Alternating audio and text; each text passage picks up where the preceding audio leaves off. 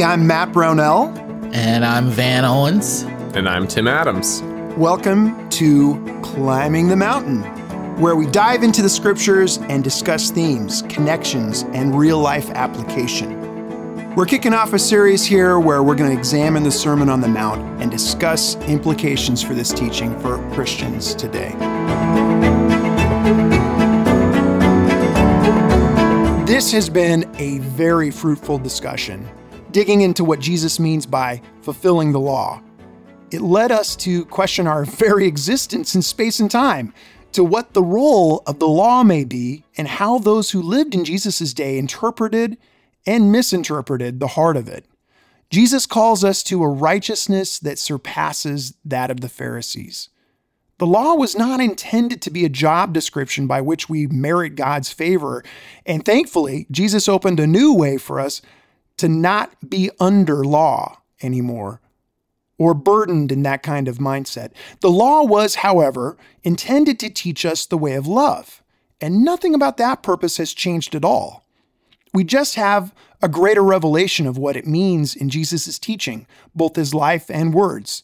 Last time we read Romans 13:10, which says, "Love is the fulfillment of the law."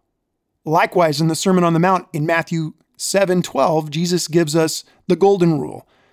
So whatever you wish that others would do to you, do also to them. For this is the law and the prophets. Loving others in a way that not only does no harm, but is also proactively doing acts of love is what is intended. However, we have to be careful when we say love is the fulfillment of the law that we don't adopt a worldly view of what love really is. I think I want to pick up there again as we continue to talk about how love fulfills the law. Because where we left off last time was that we were just getting to how hard it is to actually love like Jesus teaches turn the other cheek, be wronged financially. It's something the world thinks is crazy and really pushes against. There's a natural revulsion against what seems to many like too much or going too far. Jesus' definition of love causes many to either disregard as an impossible ideal, a fairy tale, or nonsense, or just something we don't really like. If we're really honest, we don't want to love like Jesus teaches. It is radical it is uncomfortable. It inconveniences us. All of these aspects of love are totally against the values of our society. But it's not just have it your way, right? Away. First 20, 21st century United States that squirms at Jesus' words. How we feel and respond to Jesus isn't new at all. It reminds me of a famous story Jesus once told when he faced the same dynamic in his time. You know, when you had the uh, scribe or teacher of the law who come up and, hey, what's the uh, greatest commandment, Jesus? And he gives them the, you know, uh, the the greatest, love the Lord your God with all your heart, mind, soul, and strength. And the second is like it, love your neighbor as yourself. And but wanting, what does he do? He says he wants to be justified, and so, well, right. who is my neighbor? Kind of yeah. slip yeah. out of that one and then we get the the parable of the good Samaritan. Yeah. Mm-hmm. And I think that that is the typical reaction of somebody who lives under law because mm. he wants what's he looking for? He's looking for a loophole. Yeah. Who is my neighbor? Define that word neighbor, Jesus, for me so that I can justify the fact that I don't really love Matt right. because because somehow Matt doesn't fit in my definition of neighbor. Yeah. It's it's the difference. It's it and it is it is love. And it is and and Jesus spends a lot of time talking about it and both directly and indirectly. Yeah. I think it's a big, big topic. And I think you see in the story of the Good Samaritan, he highlights uh, a difference between, you know, the Jews and the Samaritans, the Samaritans were looked down upon. Oh, this uh, defiled, you know, they had battles where Jews went and, and stormed uh, Samaria and destroyed their temple. And, you know, they no love lost there. And uh, he uses this Samaritan as the one. And what does he say at the end? The one who showed mercy, right? Getting back to one of the Beatitudes. Mm-hmm. Um, for someone who was totally different than him, someone that would look down on him, but he's in need. Let me help him. And when, you know, the it, it's funny because you got like uh, the the equivalent of like a preacher and a song leader go right past him. No. Right. Mm-hmm. Could I um, read the rest of this kind of section in Matthew mm-hmm. 5 and ask a question based off of that? Sure. So so we've been talking all about verse 17 and then just barely started to talk about verse 18. Um, I'll read all verse 17 through 20. It says, Do not think I have come to abolish the law or the prophets. I have not come to abolish them, but to fulfill them. For truly I tell you, until heaven and earth disappear, not the smallest letter, not the least stroke of a pen will by any means disappear from the law until everything is accomplished. Therefore, anyone who sets aside one of the least of these commands and teaches others accordingly will be called least in the kingdom of heaven. But whoever practices and teaches these commands will be called great in the kingdom of heaven. For I tell you that unless your righteousness surpasses that of the Pharisees and of the teachers of the law, you will certainly not enter the kingdom of heaven. So I think I, I we kind of touched on this a couple episodes back of like surpassing the righteousness of the Pharisees, but I don't think we talked about it too much. Um, and I think it's important for us to discuss it like in this conversation. We're talking about fulfilling the law. I, I guess the question I have in the short term, um, Van, is like, how can I have my righteousness surpass that of the Pharisees and the teachers of the law and not feel under law? mm. Right? Like that Mm-hmm. Part of part of me feels like that's just that feels burdensome, mm-hmm. right? To have that high of a bar, right? Um, and so, can you talk some more about how you think that that's that? I mean, that's a command of Jesus mm-hmm. that yep. we if we don't have that, we will not, and you will certainly not enter the kingdom of heaven, right? Hmm. so how can we have, how can we have a righteousness surpass that of like the Pharisees and not feel totally burdened. Like actually embrace the fact that Jesus says like my yoke is easy, my burden mm. is light. Mm-hmm. Well, so I'll answer that question like I answer almost every single question that anybody ever asks me about the Bible. I'm not sure. and I will dig deeper into it in my personal study. But I can tell you what I think based on what I know right now is that, well, so first of all, when you think of Pharisees, it's very important, or it was very important for me to understand who the Pharisees actually were, because I just had a very simplistic picture of them as the bad guys in the New Testament. They're the bad guys. Pharisees are the bad guys, disciples are the good guys, black hats and white hats. mm-hmm. Right? And and obviously that's a that's a severe oversimplification. There's really no such thing as black hats and white hats anywhere in the world. All of our hats are variations of gray. so that's part of it. And I think that the the the key there is uh, when he says in verse 19, but whoever practices and teaches these things, that it's that again it goes back to the it goes back to the practice. It goes back to the doing. And part of where the pharisees started to fail is they became uh, they became too self-congratulatory. They became too full of the fact that we're the ones who are actually doing it mm-hmm. to the point that they stopped doing it. They became, you know, it's the parable of the the the Pharisee and the the tax collector. Thank you, God, that I'm not like all of the evil people who don't pay attention to your law and I give a tenth of everything that I have and I and they they just lost track because they had gotten so well at uh, obeying the the the hedges. They got so they got so good at maintaining the hedges that they mm. put around the law that they never paid any attention to the law.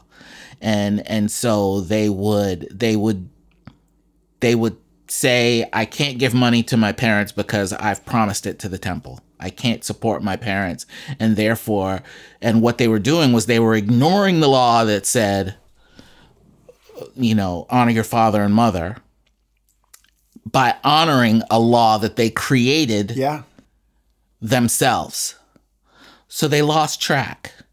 And I think that that is that's what the Pharisees did and I think it's a human tendency. Yep. We always need something to put us back on track. And that is that is that is when you think of it that way, you're more fulfilling the law instead of being under the law. I, I, I hope that kind of answered your question a little bit, but I think it's a really good question, and I think it's really worth contemplating because that's one of those verses that when you read it, it takes you aback, right? You're like, mm-hmm. so I have to be more righteous than a Pharisee. Impossible, can't do it. Yeah, and I I think you you're right. The Pharisees, you know, Jesus described them as whitewashed tombs, and it really is something uh, that God sees on the inside. He sees our hearts, right? Mm-hmm. And I think there is a quality of relationship and trust on God instead of trusting yourself, because that's what the Pharisees were ended up doing, and and that's why Jesus called them hypocrites, literally actors. Mm-hmm. And you know they were putting on a good show, but they it didn't they didn't really mean it from their heart. It wasn't like an expression of overflowing love and gratitude to their creator. It was a I've done this job. Now I deserve my wages. And Paul turns it on its head.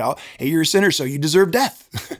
That's the only thing you can earn in that system. Mm-hmm. If you, unless you are uh, viewing it differently through a lens of of relationship with God, your Father, who loves you and uh, you're trusting in Him, and and then the righteous will live by faith in a sense that way. Uh, and I think to me, it conjures up other verses that Paul uh, writes. You know, when he when he talks about love, tying it back to does love fulfill the law? Um, you know, he said, um, you know, in 1 Corinthians 13, before he gets into describing all of how wonderful the law, uh, love is and beautiful, you know, people recite these at at weddings all the time, right? But before that, he says, hey, if I do all this religious activity and even uh, offer my body up to, to the flames, but have not love, it's meaningless. It's worthless. I have nothing. And you got to think, like, oh, wow, you could do all that and not have love? Mm. right. right. exactly. Yeah, it's true. And there's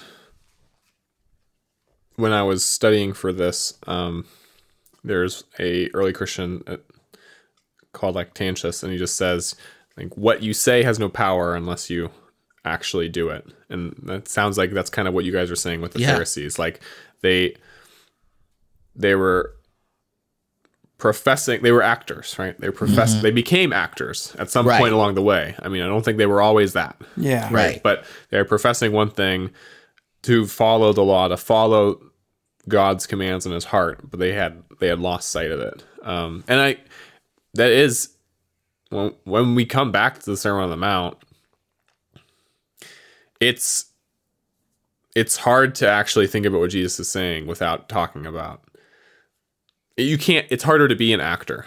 I think mm-hmm. it's still possible, right? right? But it's it's hard to look at a a scripture that says to to not be angry and to settle like leave your gift at the altar mm-hmm. and before so you can go be reconciled to your yeah. brother and right and feel like oh yeah i'm totally doing great if if i'm if my life is full of strife and mm-hmm. chaos yeah um but yeah, I, I just I think I'm gonna need to keep on wrestling with this because it's it's really hard for me personally to to get this to get that walking with Christ in like a relationship means living out all of these teachings and for that to be just an absolute joy. Mm-hmm. Hmm. Right? Like that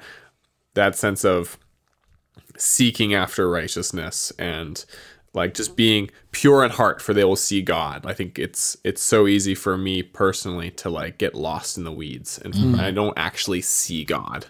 And there's something in my heart that's not pure then. Um, so i know that as we're continuing to talk about the sermon on the mount that's one of the things that's in the back of my head Yeah. is how how do I embrace living a life that is fulfilling everything that Jesus wants me to fulfill Right. and to experience the abundance that he promises with Yeah. that because I I can get bound up in thinking that uh, oh I just need to do the things but then I'm not experiencing the abundance and so I'm like I know there's something off there so Yeah. I, I and I, I feel you on that. I think that if once you've been a Christian for any amount of time, you start to run up against this thing where is my faith, is my religion performative? Mm-hmm. Am I just am I just out of habit doing all of this stuff that makes me look like a man of faith? Or am I really a man of faith? I ask myself that question every day sometimes and a lot of times multiple times during the day so much so that i thought i need to find out what the opposite of performative is so i can know what that is. And i couldn't really find anything. I couldn't really the the the best one i found said behavioral. And i thought but isn't my behavior how i perform? Or doesn't my behavior somehow affect how I aren't they the same thing? And I think in some ways they are. And I this is this is something that I tell um that I tell every young Christian who asked me, How do you stay a Christian for all those years like you've been? And I said, It's a it's such a thin line. It's that, you know, it's that straight and narrow path. Mm-hmm. And it's impossible to stay on hmm. unless you're wrestling almost the whole time.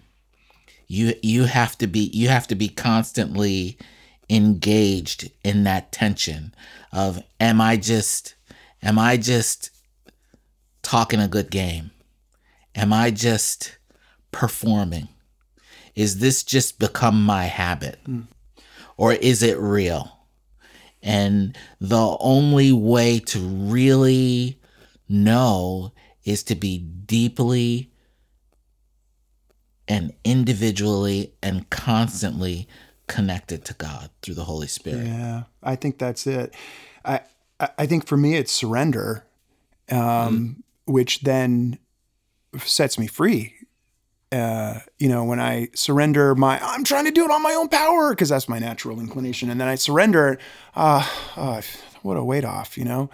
And I'm trusting God's word again. I'm trusting Him and that He'll take care of me. Okay, and then suddenly the way I act after that is a lot different than when I'm oh rigid. Uh.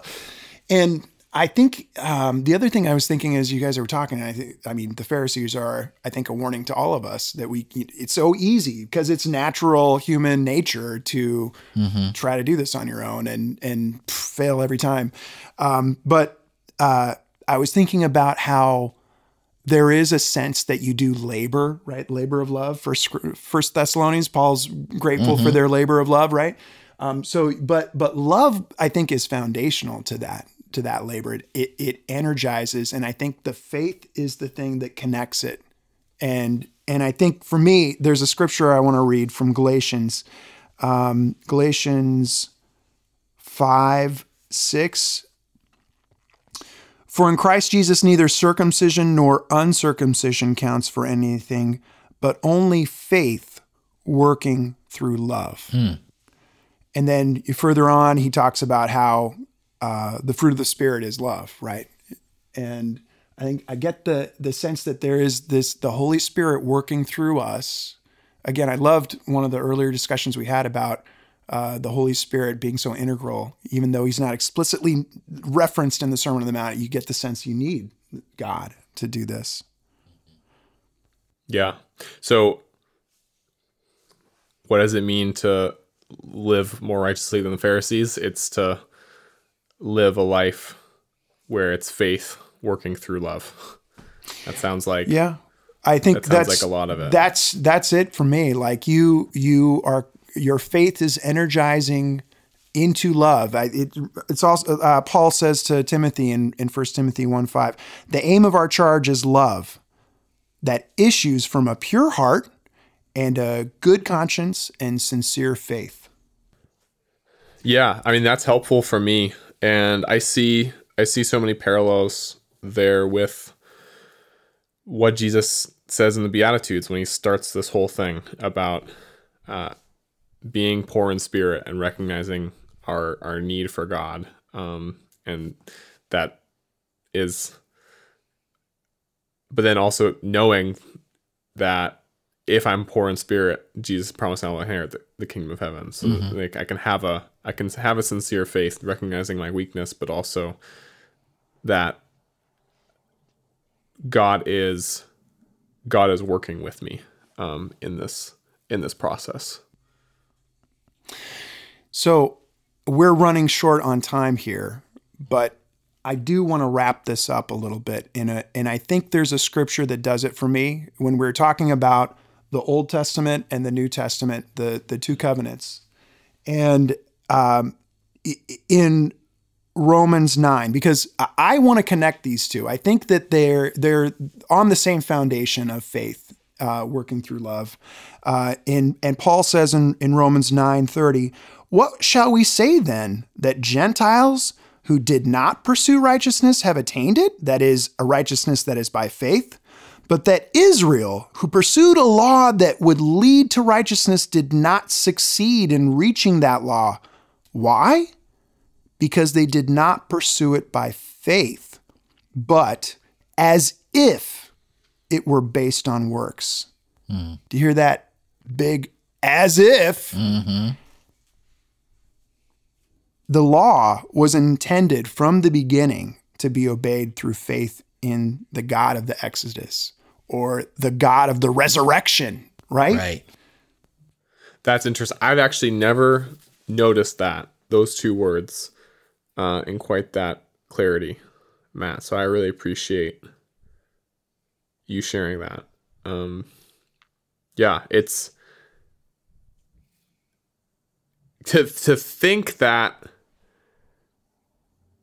in a way. I mean, just just as there were faithful people in the Old Testament who walked faithfully with God and did pursue obedience to the Mosaic covenant as faith. Yeah. We got a Hebrews That's- 11 full of them, right? Right. That's they're they're lauded for their faith, all old covenant and all faith. Yeah. Yeah. I mean that that that does that helps me to see the continuity here of what Jesus is saying. I'm not abolishing the law.